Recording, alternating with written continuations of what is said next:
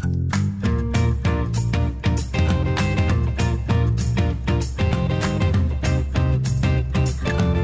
Welcome to the Mornings with Sue and Andy podcast for Wednesday, September 1st. We begin with a look at the many myths surrounding COVID 19 and the pandemic in general.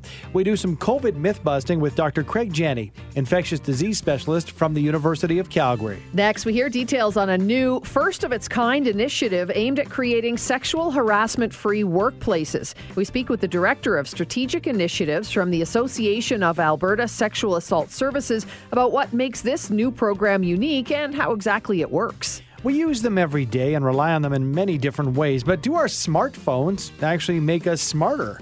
We discuss with a PhD candidate from the University of Toronto. And finally, summer's not over yet. Looking to get out and enjoy the great outdoors and hear some live music at the same time? Well, we've got you covered. We hear about next weekend's Roots Blues and Barbecue Music Festival taking place at the beautiful Badlands Amphitheatre in Drumheller. Since the start of the pandemic, we've been posing your COVID 19 questions to our expert and associate professor of the Department of Microbiology, Immunology, and Infectious Diseases at the University of Calgary, Dr. Craig Jenne.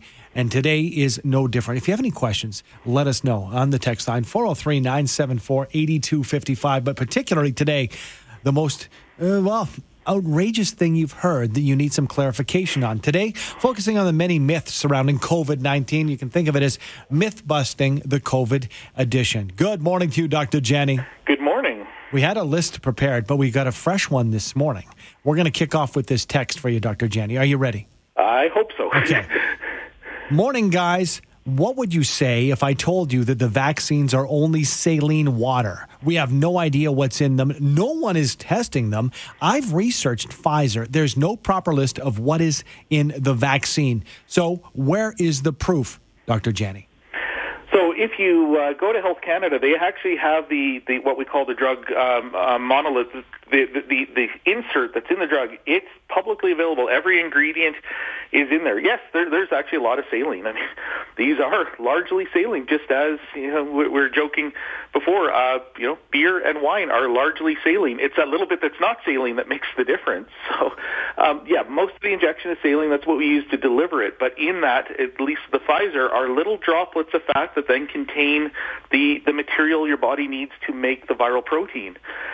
So they, they work. They contain uh, RNA. They contain what we call lipid, and they contain some adjuvant. And that is all the immune system needs to generate a memory and an immune response. So each of the drugs approved in Canada, if you go to the Health Canada website, their product sheets with every single ingredient are publicly available. You can download them, review them, and cross-reference the ingredients uh, through any database. All right, there's one off the list. Bust, bust this myth, Dr. Jenne. Taking horse dewormer pills yeah. that I got at the feed store will fight off COVID, yeah. and the medical world is hiding the truth about this drug from us. Yeah, I mean this this is an interesting one, and, and I will admit I, I'm pretty disappointed that ivermectin didn't work because it, it is a, a, an available treatment, much the same way as we we, we found a, a bit of a response with steroids earlier, and we do now use steroids because we had early results. We went into clinical trial and tested it, and it turns out that they're protective. There was some early evidence, and this largely comes from growing cells in a petri dish, that ivermectin can slow down viral replication, which is really the goal. If we can slow the virus mm-hmm. down, our immune system will win. So this was really encouraging results, but there's a couple problems with that. One is it was using non-human cells. So, you know, we, we can treat other animals for some infections, but they don't always work in people. So the Petri dish was non-human cells, and the Petri dish needed 50 times more drug than what is safe for a human to take. So if we give a lot of drug, we can slow down viral replication, but we can't deliver that much drug to people safely. But it was encouraging. So they did launch, I, I believe the last count was about 55 human clinical trials, and about 15 have completed, including some in Canada.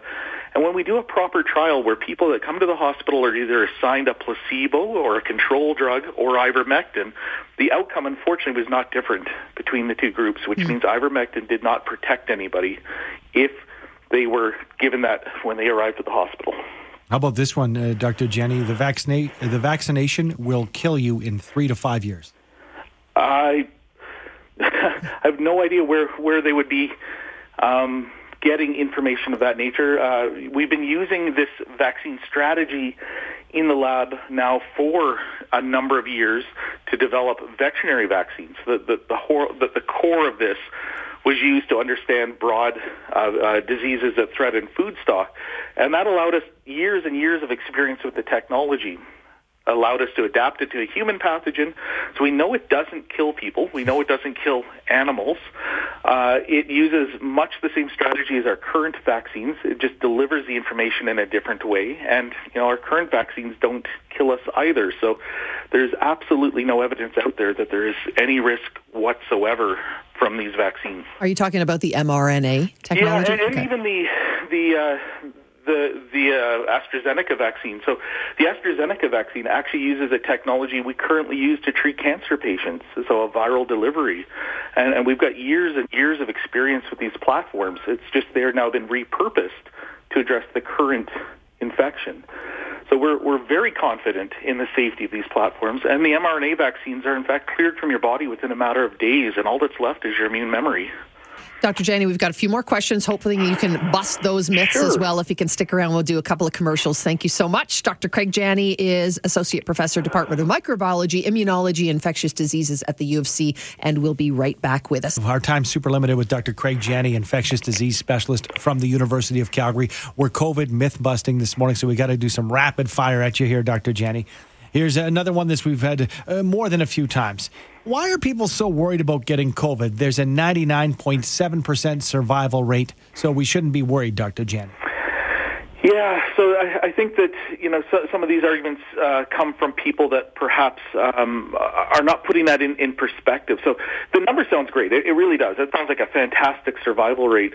But if you consider that there's four and a half million people in Alberta, you know, a one percent fatality rate would just be absolutely devastating. You know, we, we'd be talking about forty-five thousand uh, uh, uh, people in our community losing their lives, which is just unacceptable. So yeah, 99% sounds great for the individual, or, or 99.5 or 0.6 sounds good for the individual.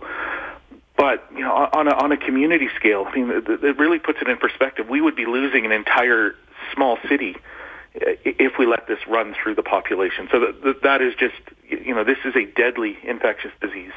How about this one? And we hear this a lot the vaccination will cause infertility in women. So, once again, we've seen no evidence of this whatsoever. And in fact, the, the, um, the medical bodies here in Canada, so the, the Canadian uh, Association of Obstetricians and Gynecologists, are recommending vaccination. We've had a number of people that have either become pregnant during the clinical trials that were conducted last year in, in the UK and in Europe, or have since become pregnant, and, and we've not seen any evidence or any uh, indication at all that there's impact on fertility. As we know, Edmonton has mandated masks once again starting this Friday. It's potentially on the table uh, this Friday here in front of our city council. We get this one a lot. We don't need to mandate masks. Mask wearing does not prevent the spread of COVID 19 So we have very good evidence that it does. We, we, we, can do direct studies in, for example, the United States where counties that are next door to each other either had mask bylaws or not, and the infection rate differed by, in some cases, about tenfold. We know that when we've brought in mask guidance here in Alberta, we've had impacts on uh, daily new case rates. And critically, in places where perhaps it's easier to measure, and that is masks within school systems, have really reduced the number of classroom outbreaks and, and school-wide outbreaks, which is, again, pretty good evidence that wearing a mask is effective. Now, it's not 100% effective, and, and, in reality, there is nothing that's 100% effective. But as part of a layered approach, they're absolutely a powerful tool, and really, in my opinion, they're one of the least invasive things we can do. Last question for you, Dr. Jenne. Getting COVID itself provides better immunity than getting a vaccination. So is a, a great question, and this is one we can go on for about a half hour on. Um, there is some evidence, at least with the Delta, that, that you do get really good immunity uh, after infection. The question is, how long does it last? And at least infections with the original strain last year in 2020 showed that it did not last as long as vaccination. We also know that when you're infected with a natural strain, it's actually less protective against the variants. So your body gets really good at the strain you were infected with, but it's not as good when that virus changes. And the vaccines have actually provided really good coverage. And then the final piece is in order to get that natural immunity, you actually have to get infected and risk either death as, as you know the, the worst possible outcome, but intensive care unit admission, long haul COVID, infecting your fr- friends, family, neighbors. Those are all things that don't happen when you get the vaccine. So you might get natural immunity. It doesn't appear to last as long, not as good against variants, and to get there poses a number of risks before you have that protection. So, um, you, know, th- there is some protection, but it is far safer to get that protection through a vaccine. Great myth busting. Dr. Jenne, just out of curiosity, quick answer. How long did you go to school for? Too long. uh, many years. Many, many, many. Still, honestly, in school. I mean, that's the nice thing about science is we continue to learn, we continue to read, continue to see the data, and, and understand better uh, every year that goes by what, what's happening in our bodies. Thank you so much. We appreciate it. Uh, so many questions answered. Thank you. You're much. welcome, guys. Take care. Dr. Craig Jenne, and uh, he did uh, go to school as a, he's now an associate professor, Department mm-hmm. of Microbiology, Immunology, and Infectious Diseases at the University of Calgary. As workplace sexual harassment remains a persistent problem affecting one in five Alberta workers, is a new campaign led by the Association of Alberta Sexual Assault Services in partnership with Justice Canada, focusing on what may be the missing link workplace culture. With details on this new campaign, we're joined this morning by Corinne Ofstie, Director of Strategic Initiatives at AASAS. Good morning to you, Corinne. Thanks for joining us. Good morning. Thank you for having me. Let's get into it. Tell us about this three year campaign you've launched called hashtag Moments Matter. You bet. Moments Matter is a three year province wide engagement and awareness campaign that's celebrating leaders in Alberta who are taking a personal role in promoting positive and respectful workplace cultures because they keep workers healthy and safe, but they stop, help stop sexual harassment. Uh, Corinne, you mentioned that this is a three-year campaign and moving ahead, and I'm wondering, is this kind of the first of its kind in the sense that what was done before at the workplace to, to, to kind of promote this and ensure that uh, workers felt comfortable and had support? Campaign is really unique and exciting, and it's quite different because traditional approaches to workplace sexual harassment typically focus on what not to do. They tell you what sexual harassment is, not to do it, and what the consequences will be if you do. We're different because we're focusing less on that and focusing more on what to do and showcasing and promoting positive behavior and promoting positive workplace cultures one moment at a time. So, how do you get into those cultures, those workplace cultures? What do you talk about? I mean, you, you at some point have to bring up the issue of sexual harassment and, and talk about, you know, what, what should not be done, don't you, in order to teach people how better to behave? Or is that, does that just go against what, what, what you're trying to talk about here? No, absolutely. You know, these traditional approaches to workplace sexual harassment have been doing that for decades. And while it's very important, it's not preventing sexual harassment from occurring in the first place. Mm-hmm. So while we are talking about sexual harassment, what it is, and how important it is to address it, focusing on instead on, on what we can do to stop it, which is, you know, positive, respectful behavior, sharing the stories at work of these moments that matter, and promoting positive workplace cultures that ultimately prevents this conduct, comments, and behavior like sexual harassment. And it has to be, I, I would think, something quite comprehensive because, uh, you know, Corinne, every office is different. And when you say sexual harassment, uh, 22% of workers in Alberta, as you mentioned, one in five has been sexually harassed at work. Mm-hmm. That can look many different ways, can't it? It's not black and white.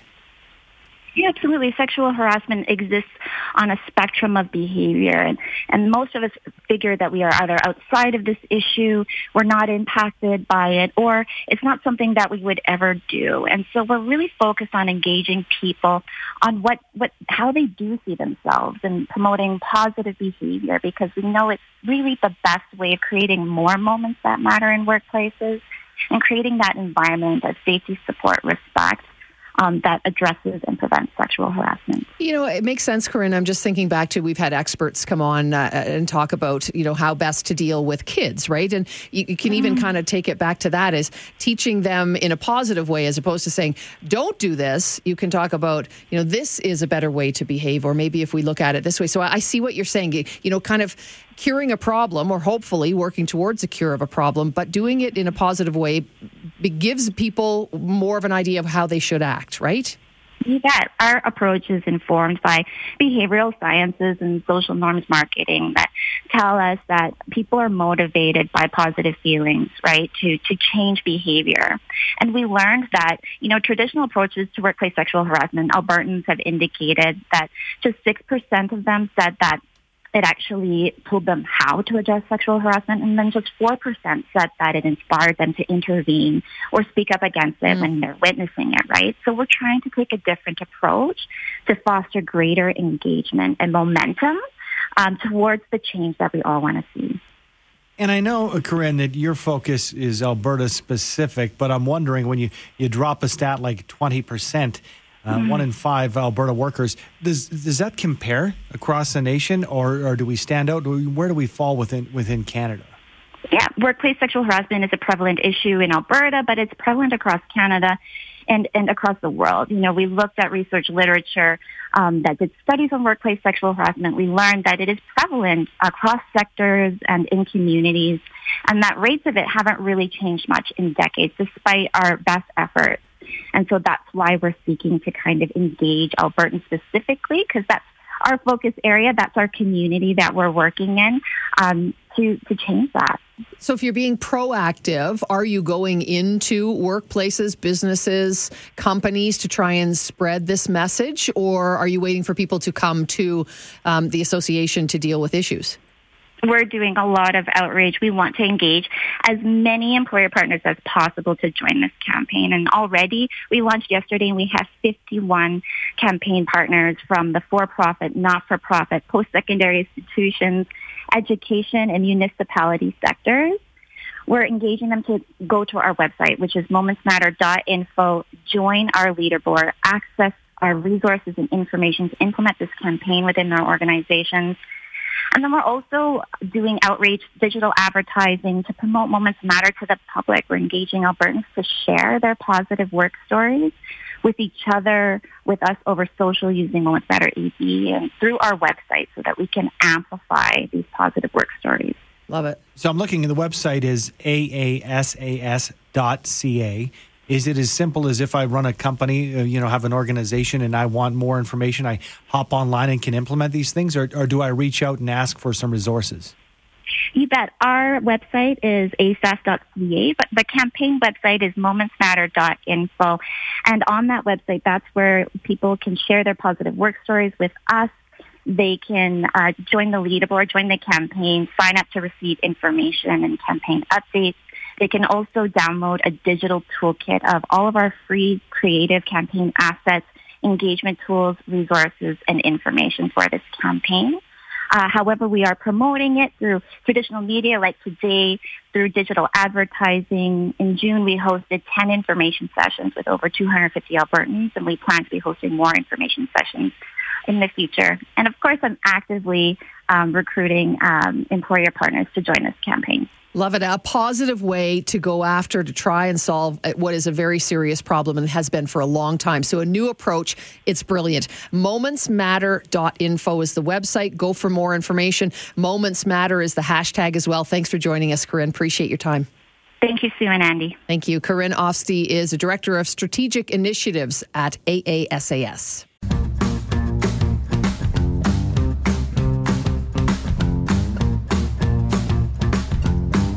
Well, we're using and relying uh, on our phones so much more, more so than ever now. But the use of technology could actually be making us smarter. Hmm. With the details, we're joined this morning by Lorenzo Ceccutti, who is a PhD candidate of marketing at the University of Toronto. Good morning, Lorenzo. Thanks for joining us.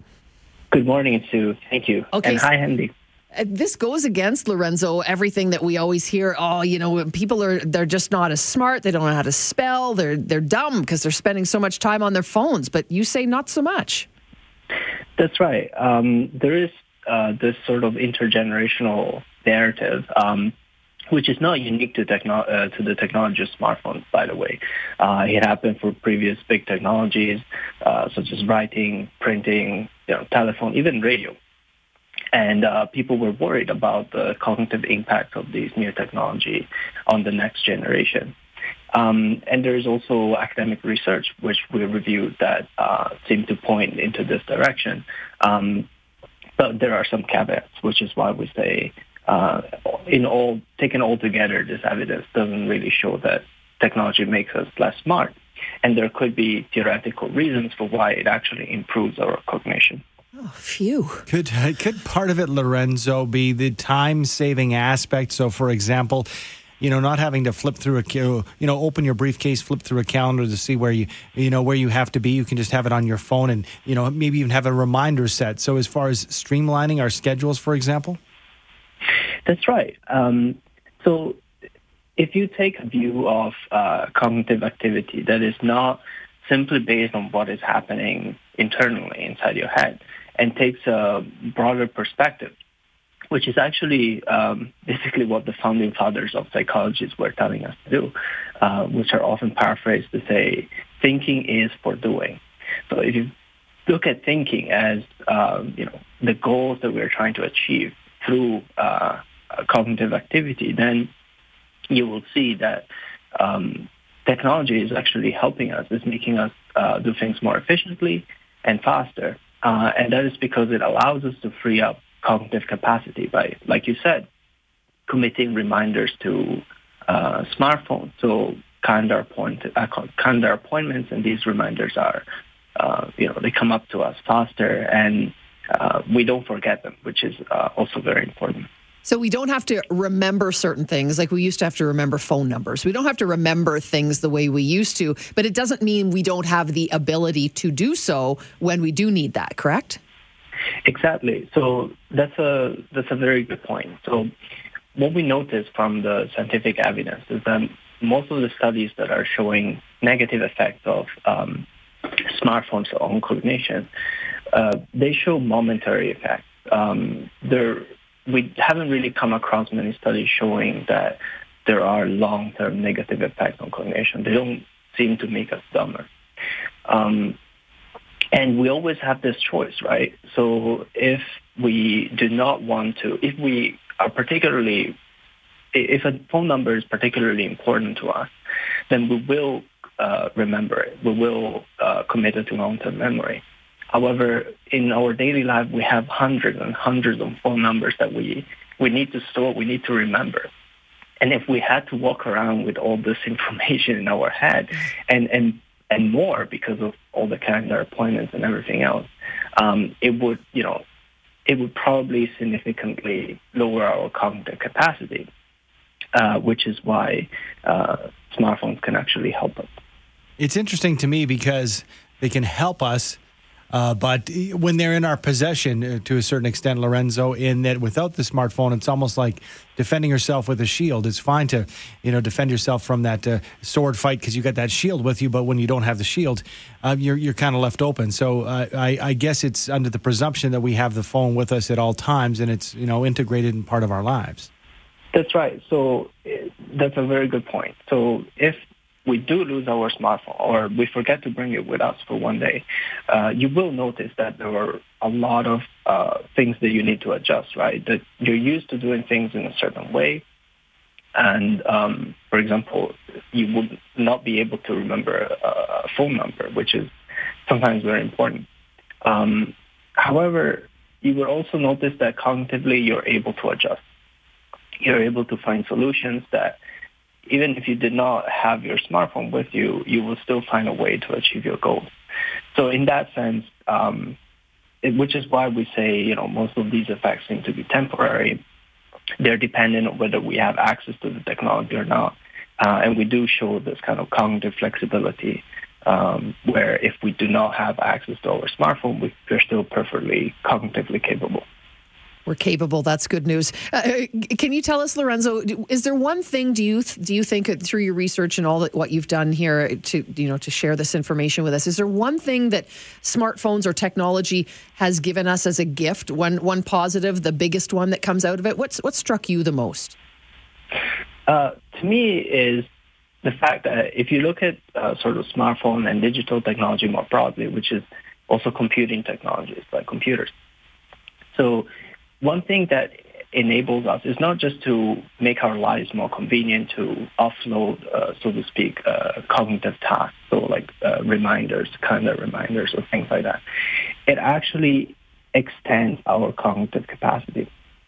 An example of this is not very commonplace, but is how um, in mathematics, sometimes it's not possible to reach an analytic solution. So it, it's not, which is a very elegant solution, uh, which we can uh, derive through logic. But uh, through computing, we can simulate. We can simulate a number of possible solutions, uh, which often are, are, are a lot, uh, which it would be very hard to do, uh, you know, mentally to, to, and would take a, a, very, very long time, many years, and a lot of um, cognitive capacity to reach the solution. Um, but through computing, this allows us to, to, to reach that, which is, to, so to speak, that science actually benefits a lot uh, from these technological advances. Um, and cognitively, we can extend our cognitive capacity to reach goals that previously we couldn't uh, without technology. Lorenzo, uh, very insightful, mm-hmm. and it's, it's the way we live today. We appreciate your time. Thank you. Thank you for giving me this opportunity. That's Lorenzo uh, Ceccutti, a PhD candidate from marketing at the University of Toronto, and it's it brings me back to the times where you know in school they said, um, you know, you have to calculate this problem without you. When you've got your calculator, uh, but you have to do it without it. Right. And you're thinking, well, I've got this calculator. Why? I'll have the calculator. Wouldn't the I? teacher used to say, you know, you're not going to have that calculator with you at all times. Oh. Well, I think I got the last laugh, teacher, because now my phone has a calculator. there was a gap for people like you and I. Yeah. But, uh, you know, for kids these days, whether it's an iPod or a phone, they're never without it. They've always it. got the calculator, and so that's just a reality. You that's have to understand that. Yeah, not going to change for sure. So we're not we're not dumber. No, apparently not. That's good news. The sweet sound of the blues will again be echoing through the Canadian Badlands. It's next month as the Badlands Amphitheatre hosts the 2021 Roots Blues and Barbecue Music Festival in Drumheller. It's coming up Saturday, September 11th. And joining us with all the details is the Executive Director of Badlands AMP, Vance Neudorf. Hi, Vance. Good morning, Sue and Andy. Well, good morning and congratulations. I'm sure you're happy. It is back. It is such a great venue to start with and such a fun event. So tell us about this one if folks haven't been, why they need to go. Well, yeah, like you said, it's a fantastic venue. Oh, we're losing you, Vance. Amphitheater. Can't hear you very well. Can you start that again? Sorry. No problem. Yeah, no, it's a 2,400 seat outdoor beautiful amphitheater in Drumheller and uh, it's just a great place to be uh, for a, a, concert. The acoustics are fantastic, uh, very homey and friendly, and uh, yeah, we're only going to be one third capacity, lots of room, so hope people can join us. You know, when you say roots in blues, I think we have an impression of, of the style of music, but it can be quite wide, can it? The appeal and the style under the roots and blues umbrella. Oh, for sure. And, and the lineup this year knows that. I mean, we've got Matt Anderson. He's just this powerhouse Canadian blues guitarist. He's from New Brunswick. We've got the Hello Darlings from, they're more of a roots ensemble. They're from Calgary. Uh, Dawn Tyler Watson from Montreal. She's a blues album of the year winner for Juno. And Blue Moon Marquee. Uh, they're kind of more jazzy from Vancouver Island. Just this cross section and it's fantastic entertainment. Vance, obviously the venue's important, the music is important, but part of your title also says barbecue. So tell us about the food aspect of it. Yeah, that's for sure. We love this because uh, we combine these together, and the barbecue this year is a pre-order boxed barbecue dinner, uh, ribs and uh, chicken skewers and baked beans, and it's just this wonderful infusion of this different flavors that we put together into this boxed barbecue dinner. You know, I'm looking at the website, uh, badlandsamp.com, and you see the picture. So I, I, can't exactly paint it with my words. How would you describe the setting? Because it is absolutely one of a kind. It is one of a kind. And, and people, you look at it online, that's one way to experience it. But when you walk into that amphitheater and you're surrounded by this, it's almost like this tableau that's been painted around you. And uh, you're just immersed into this Badlands setting and people just go, "This is incredible." Uh, some people have said, "Boy, I just got goosebumps walking through those gates."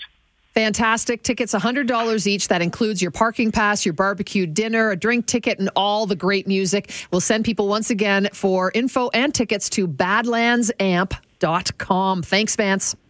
Thank you. Appreciate Have a good it. morning. You too. Vance Take. Neudorf is the executive director of Badlands AMP. Thanks for downloading and listening to the podcast. Don't forget to subscribe, rate, and review for free at Apple Podcast, Google Play, or wherever you find your podcasts. And tune in to Mornings with Sue and Andy from 5:30 to 9 every weekday morning on 770 CHQR.